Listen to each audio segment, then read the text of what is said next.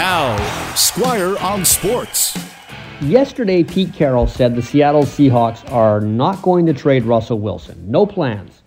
Even though they have been getting calls from other teams to see if they'd be willing to make a deal. The deal would have to be so good, Seattle could not pass it up. But apparently, they're not getting any of those offers. So Russell Wilson stays, and if he's healthy through the coming season, things should be a lot better for Seattle.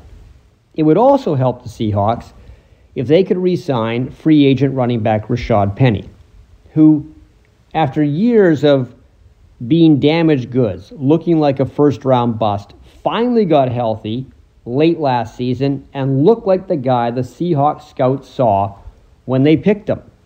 He was brilliant.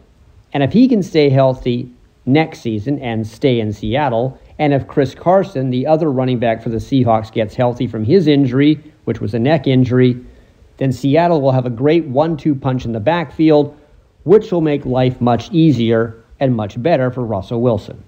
Seattle also has a lot of cap space going into the free agent season, which starts in a couple of weeks. And if they don't bring back Bobby Wagner, which is going to be a tough call because he is a Hall of Famer, they'll have even more cap space.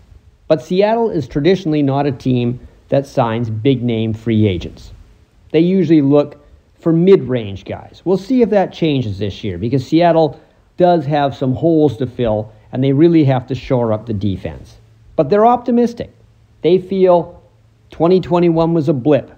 Wilson got hurt, things went wrong because of that, and it'll be all good in 2022. And if everybody stays healthy and they do fill some holes on defense, then maybe there will be a resurgence in Seattle next season.